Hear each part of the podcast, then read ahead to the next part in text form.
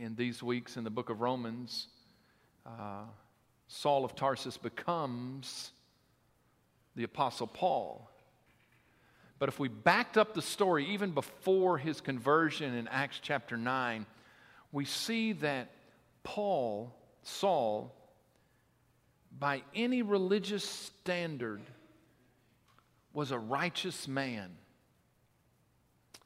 And you see this in some of Paul's writings later, that he begins to talk about how he had achieved a certain level in Judaism, in his religion, and he would consider himself blameless according to the law. He took the Old Testament law and he, he meticulously sought to live his life according to what God had said, all the rules, meticulously going through.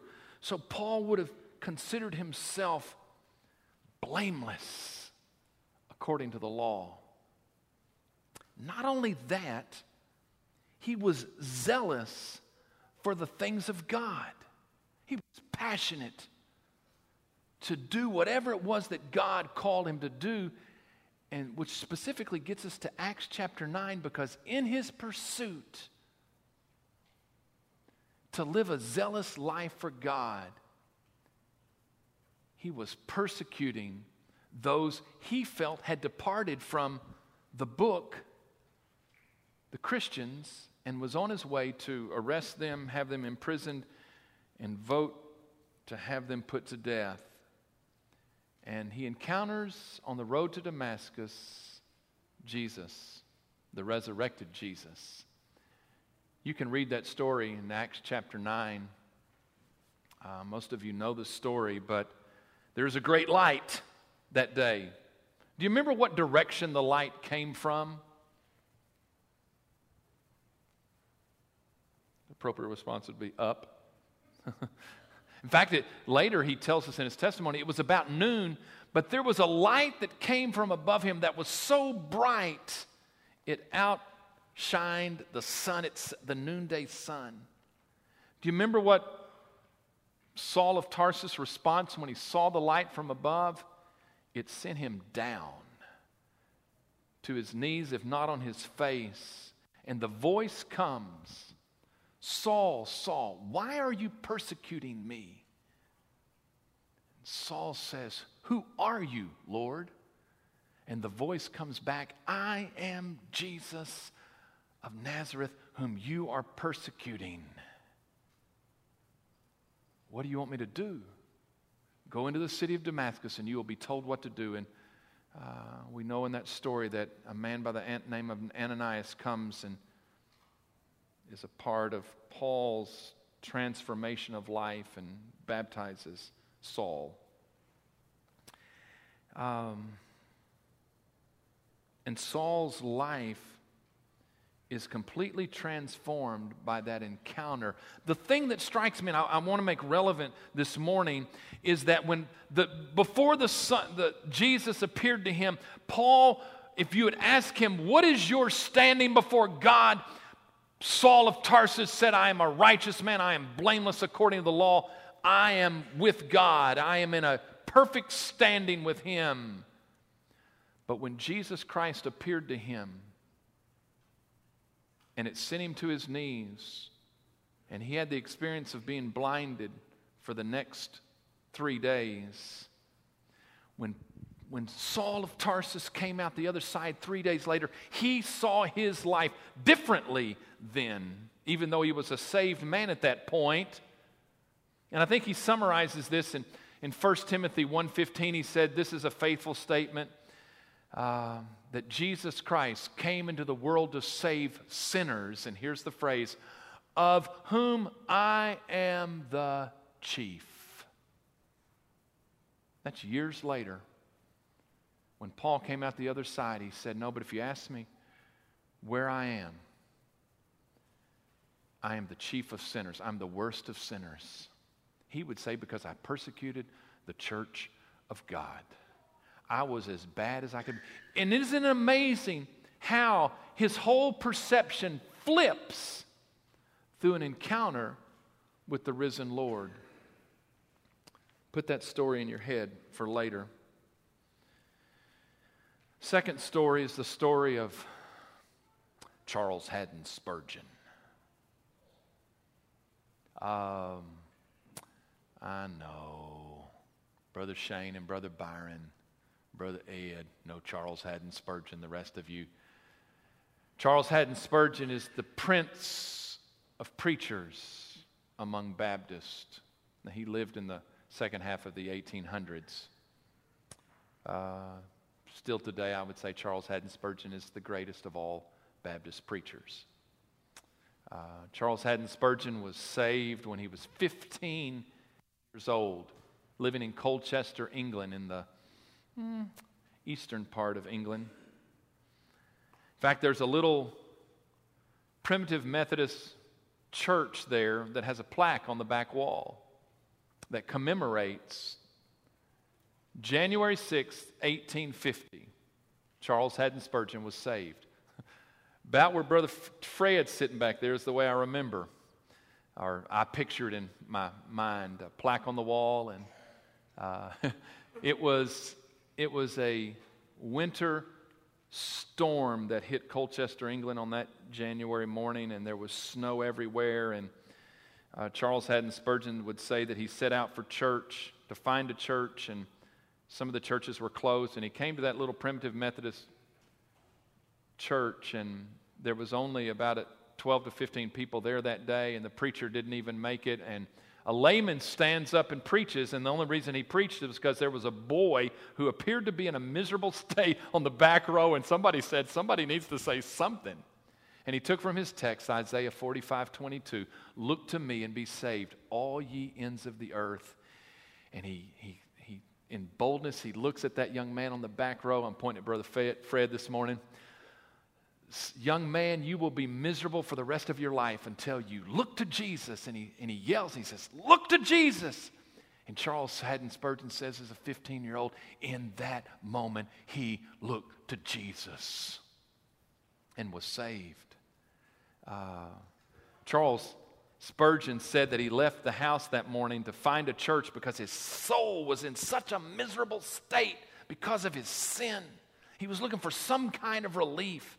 In fact, he said as he walked in that snowstorm and he saw the whiteness of the snow, he said, It seemed that the whiteness of the snow mocked the filth in my heart.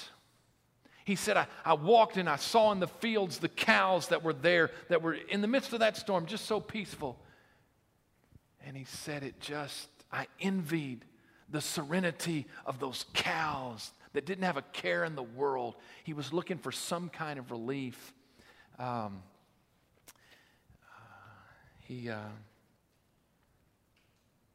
I started reading a couple months ago this little book, Jesus Came to Save Sinners by Charles Haddon Spurgeon, subtitled An, An Earnest Conversation with Those Who Long for Salvation and Eternal Life. In fact, it sparked this whole series of sermons. And he talks about this extreme burden over his sin that he had as a 15 year old that came to that climax that January Sunday morning, 1850. And he's sitting, I'm sorry to read, but he says it better than I could characterize it. He says, While under the hand of the Holy Spirit, I was convicted of sin. I had a clear and sharp sense of the justice of God sin, whatever it might be to other people, became an intolerable burden to me. It wasn't so much that I feared hell, but that I feared sin. I knew I was horribly guilty and felt that if God didn't punish me for sin, he ought to condemn such sin as mine. I sat on the judgment seat and I condemned myself to death. I admitted that if I were God, I could do nothing other than send such a guilty creature as me to the lowest hell. While going through this, I also had a deep concern for the honor of God's name and the integrity of his moral leadership on my mind. It didn't set right with my conscience that I could be forgiven unjustly. The sin I committed had to be punished. I struggled with the question of how God could be just and yet justify me, the guilty. In my heart, I ask, how can he be just and yet the justifier? I was, I was worried and wearied with this question and couldn't see any answer to it. Certainly, I could never have invented an answer that would satisfy my conscience. He, he summarizes it in one sentence early in the book, and he says, In my own case, I was stuck with such a horrible sense of guilt that it made my life miserable. That was the spiritual state that Charles Spurgeon was in the morning he was saved. It is interesting to me in the two stories of Saul and Spurgeon. Both men were sinners, but both men saw their lives differently. I actually, I kind of wanted to get that sense of you've got Saul of Tarsus who considered himself righteous,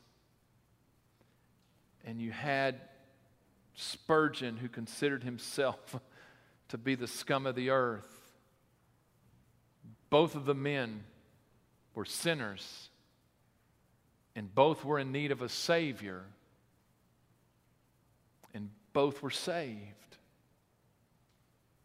Out of that perspective of their life, Jesus saved both of them. The first step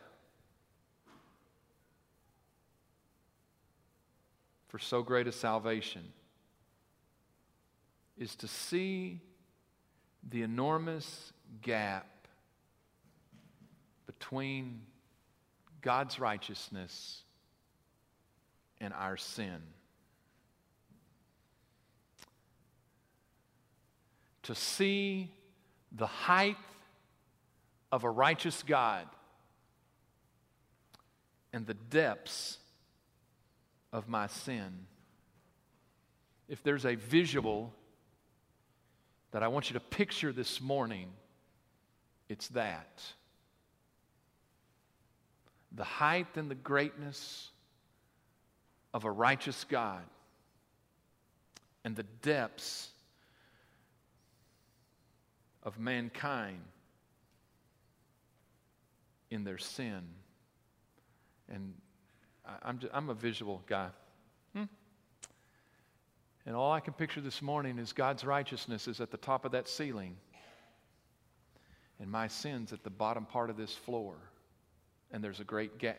There's a great gap there. And I want you to see that, that gap, that divide, as we talk about this this morning. Paul wrote about his own experience of salvation, I believe, in the book of Romans.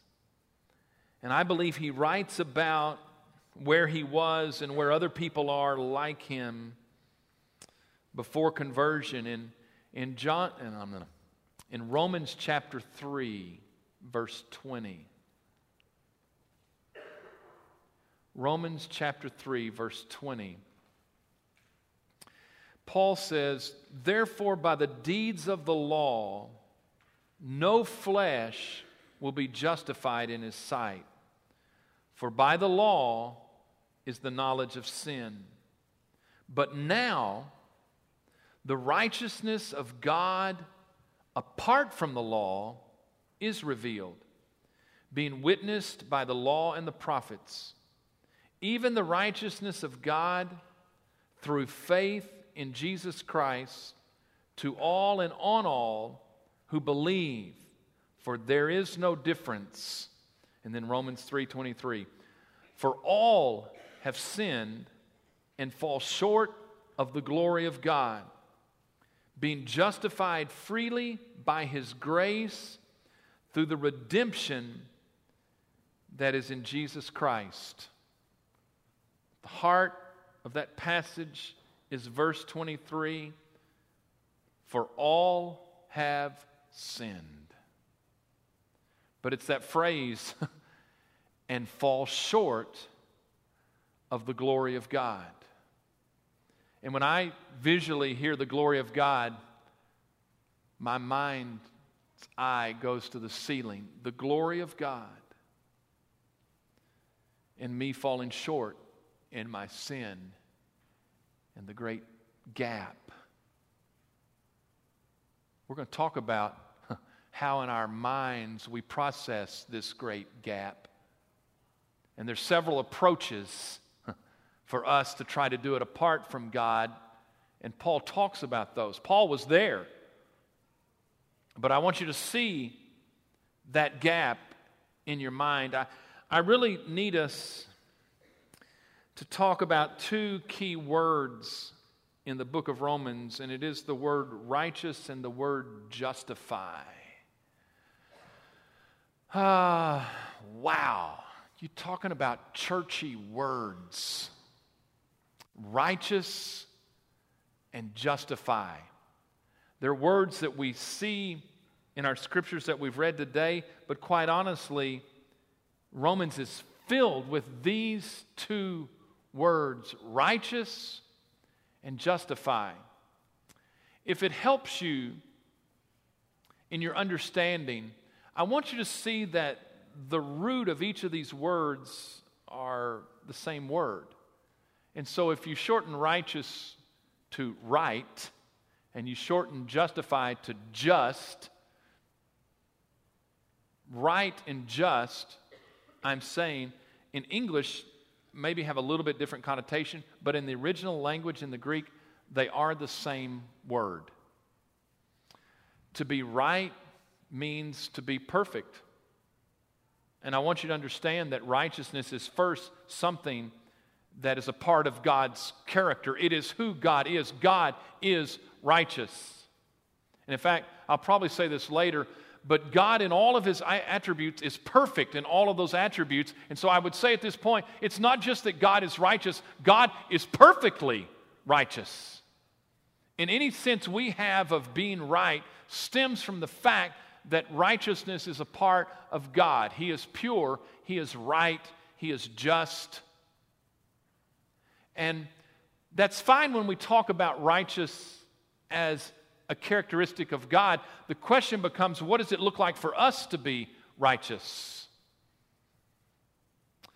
The problem is Romans 3:23 has already told us that we have all sinned and fall, fall short of the glory of God. So we cannot be righteous in the same sense that God is righteous, but we can he can bestow his righteousness upon us and declare us or make us righteous and what it denotes for us as human beings, if we are righteous, we are in a right standing with God.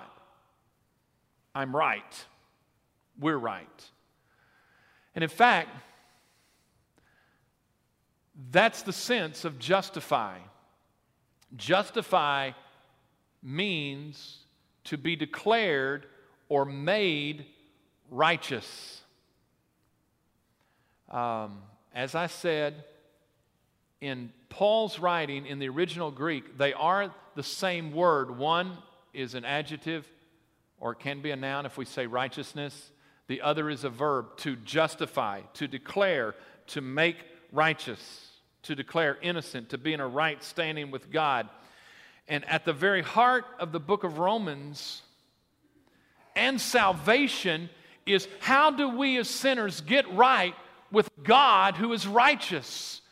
And that's what justify or justification is all about. Now, I don't know if that helps you this morning or hurts you or muddies the water or if you're more confused than when I started. But to justify means to declare or to be made righteous in a right standing with God. How, as a sinner, do I get in a right standing with God? There's two paths that Paul alludes to here. uh, verse 20. Romans 3:20. Paul says, "Therefore, by the deeds of the law, no flesh will be justified in his sight, for the law is the knowledge of sin." Uh, this was Paul's approach. Paul sought by the deeds of the law to justify or to put his life in a right standing with God. Paul's perspective was that if I live a good life and I do uh, as best I can the things that God has said, then I'm going to be in a right standing with God. It is what I would call Paul was into self justifying himself, self justifying. I'm going to live such a, a life that, from my perspective, I'm going to be in a right standing with God. And Paul talks about that in, in verse 20. And it was his perspective of his life, and it is the perspective of other people's life that by the deeds of the law I will justify my life, except here, Paul says on the other side of conversion, no flesh.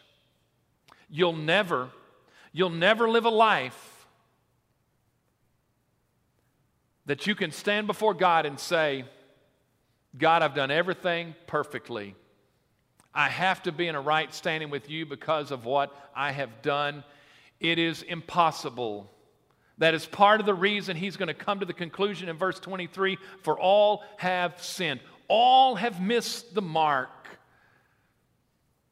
But verse 21, Romans 3:21, he says, "But now and what he means is now, presently, in the gospel sense of now that Jesus has done what he has done.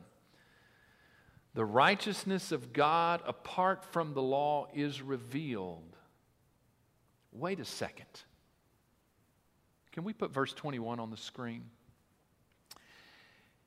He is saying that it is there is there is something now that says I can have the righteousness of God that is apart from the law, of me not fulfilling the law. God has made a way for me to be in a right standing with Him that has nothing to do with what I have done or I have not done. In fact, He says it was witnessed by the law, in the law in the Old Testament, and the prophets.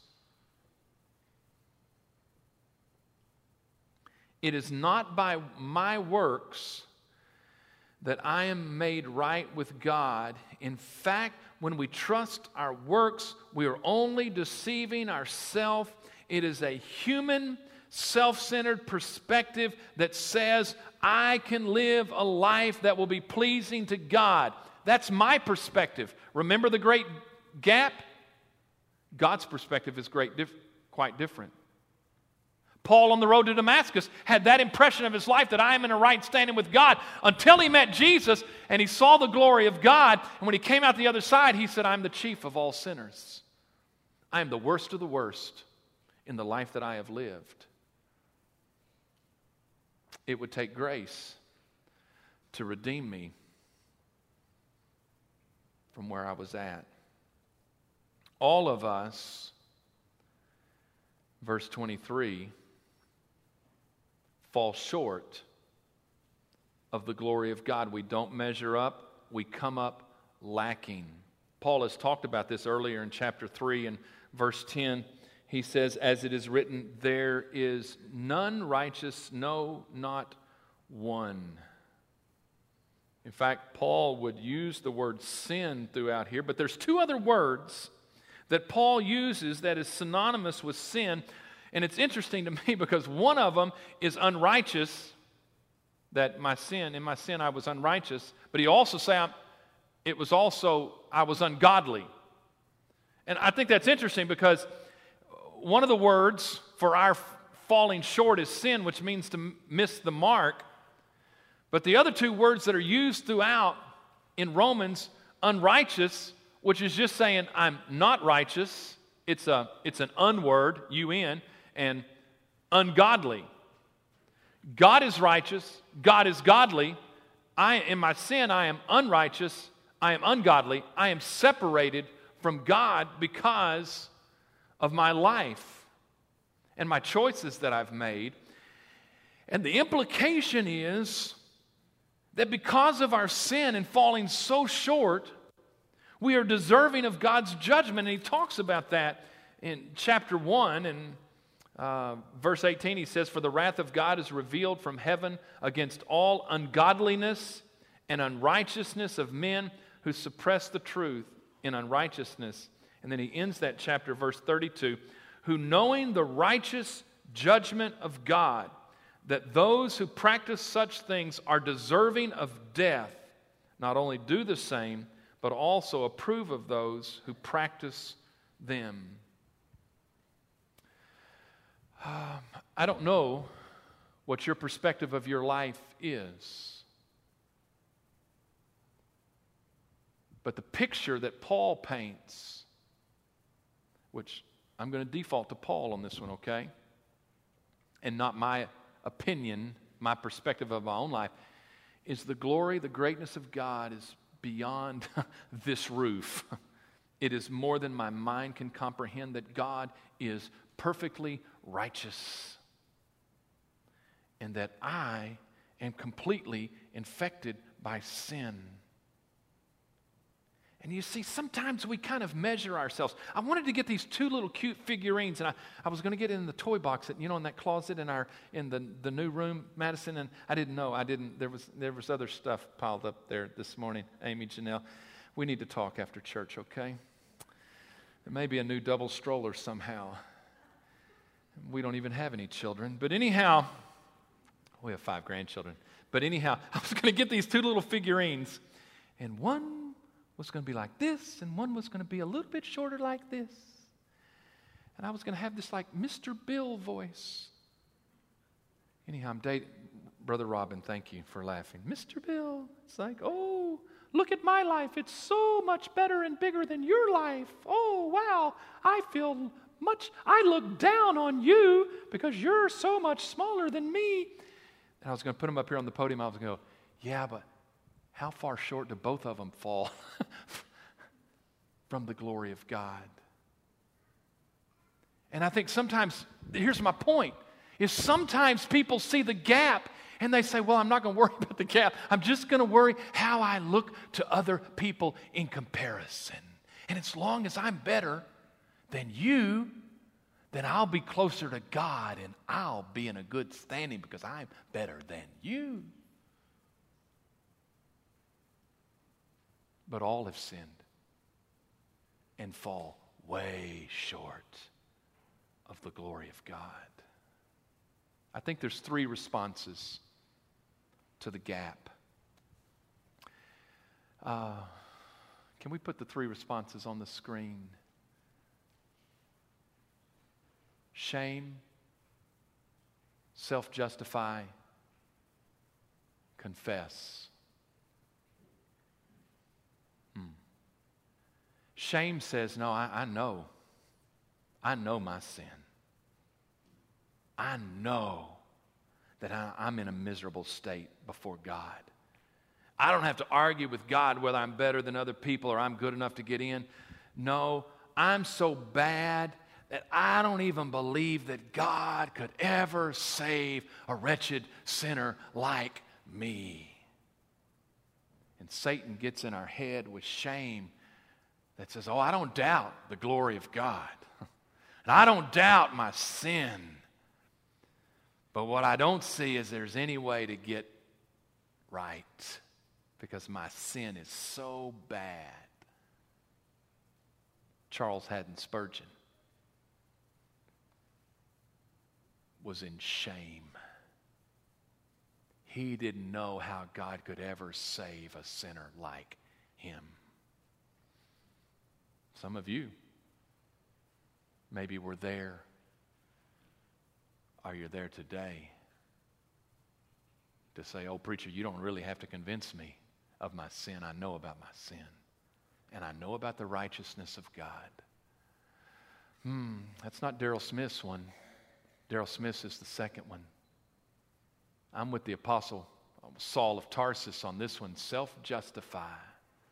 I'm going to live a life that proves to God that I'm righteous and I'm deserving of being in a right standing with Him. That was my little figurine illustration. That's the tall guy. Oh, wow, I'm so much taller than you. Um, and we come at God with our self justification of why we are so good. Oh, Spurgeon. He, had, he has a quote. I underlined it and I highlighted it. That's really important in the book. He says, I dare to say that a sinner justified by God stands on a more certain footing than a righteous man justified by his works. Man, that hit me. If you're in the self justify camp, are you brave enough to stand before God someday, a holy and righteous, perfectly holy and righteous God, and say, Oh no, here's my life that I lived. I'm sure I'm in good standing. Wow. You know what the self justify camp does? Is it, it either lowers the righteousness of God to a level that, oh, I can reach up and I can touch God now we lower God and we raise our perspective of ourselves so that it's just enough that I can reach it, but the little short guy can't. Right? We lower God. You know how we lower God? We say things like, oh, surely God understands. Oh, God's a forgiving God. He understands.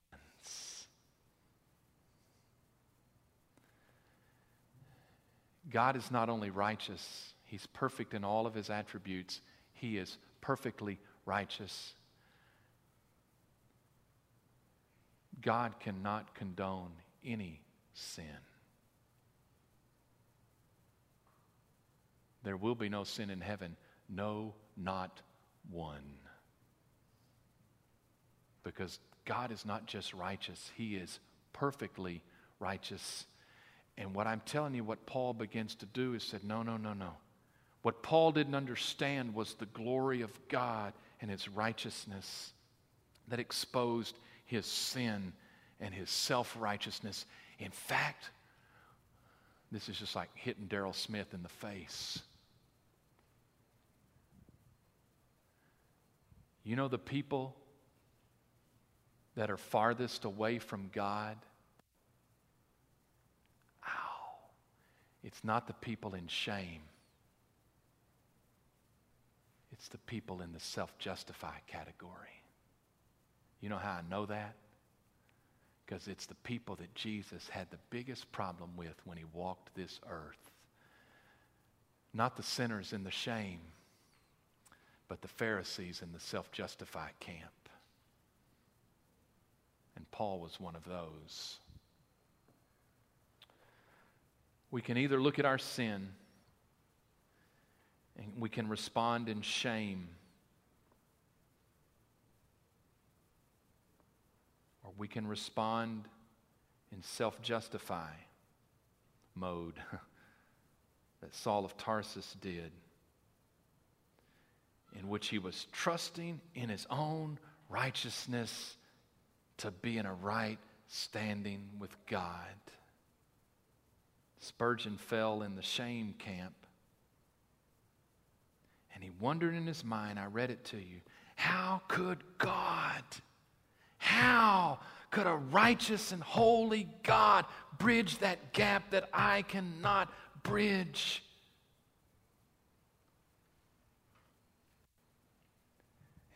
And God did by his son Jesus Christ and his death on the cross. God found a way as a righteous God to justify an ungodly, unrighteous sinner into a right standing with him. The gap is so great that the only one who could bridge such a gap would have to be an almighty God because I'm not able. In fact, Isaiah says that all my righteousness is as filthy rags when we get right down to it.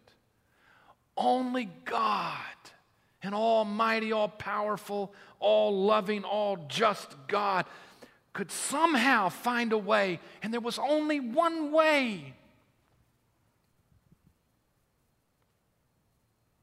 And that was through Jesus Christ, his Son.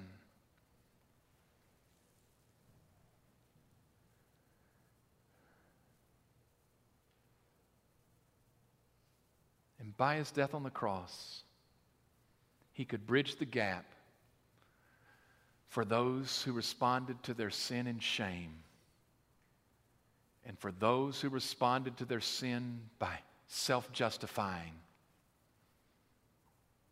If only, and here it is,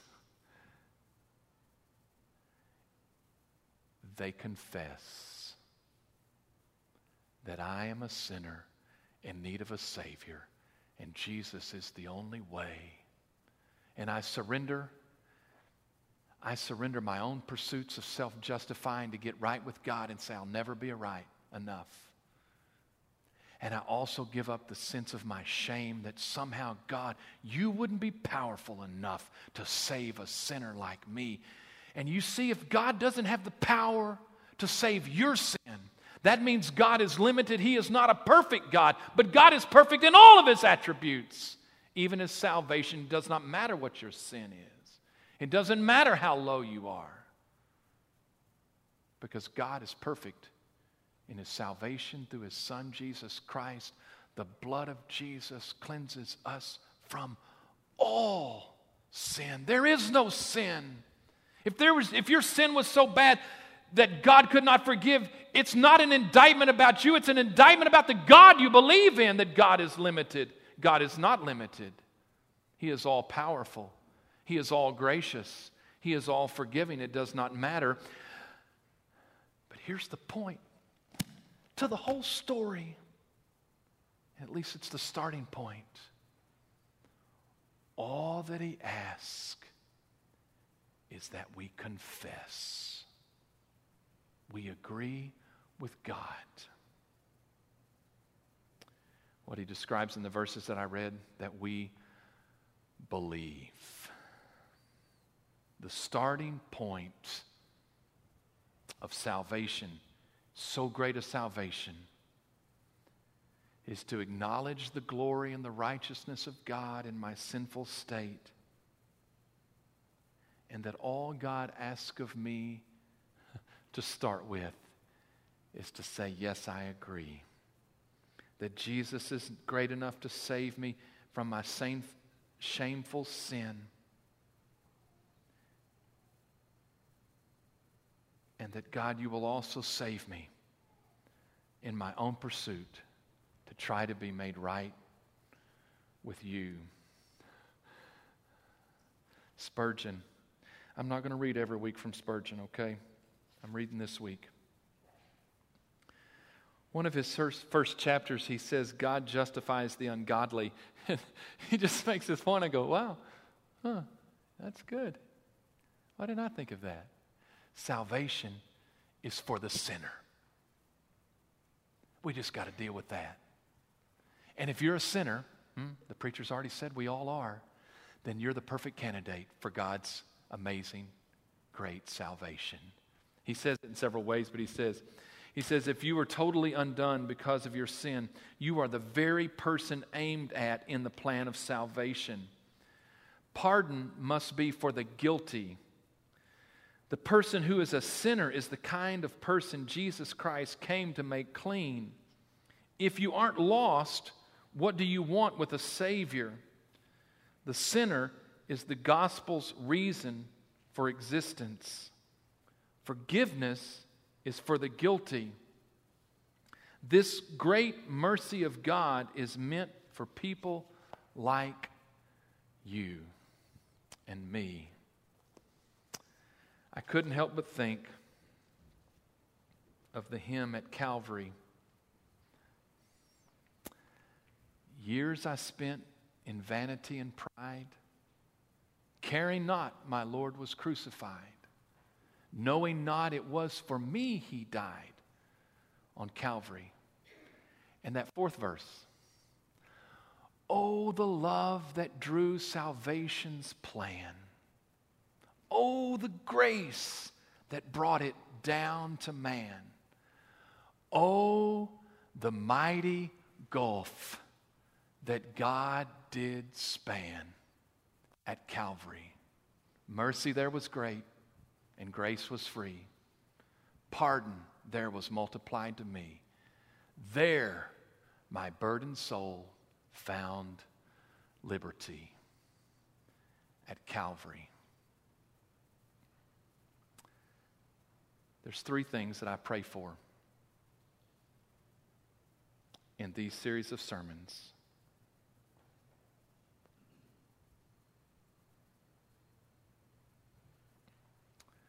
Three responses. One, that you would experience salvation if you never have.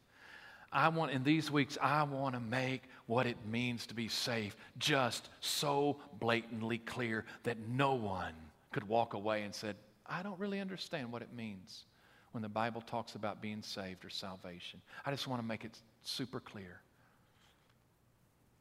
with the intent that those who've never experienced it would experience it. The second thing is that you would understand so great a salvation. And maybe for some of us that have been saved for decades, that we would be reminded of God's amazing grace and what Jesus Christ did for us that we could never do for ourselves. And then finally, that all of us would tell it.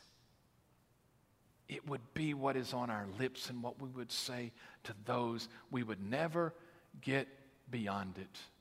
It's what happened to Saul of Tarsus. It is what happened to Charles Haddon Spurgeon. They experienced it. In the years that followed, they, they understood it, it in a greater and greater way. And then it was the passion of their life to tell it to everyone they encountered. Would you stand with me this morning? And let me pray.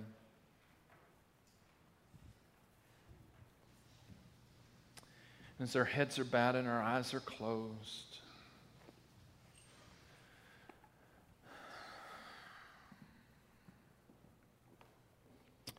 Father, today we pray that your Spirit would take the gospel message that has been proclaimed for 2,000 years and take it to the very core of each person's heart that hears this today. And Father, I pray that you would do your amazing work of salvation as we take that first step to confess, to agree with you that we are a great sinner and that Christ is a great Savior. Father, I pray in these days that you would do your work of salvation that is only a work that God could do. Father, I pray that you would give us understanding and then you would give us passion to tell the message. And Father, we trust that to you and we pray it in Jesus' name.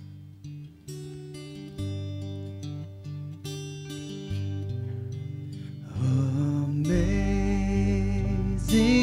grace, how sweet the sound that.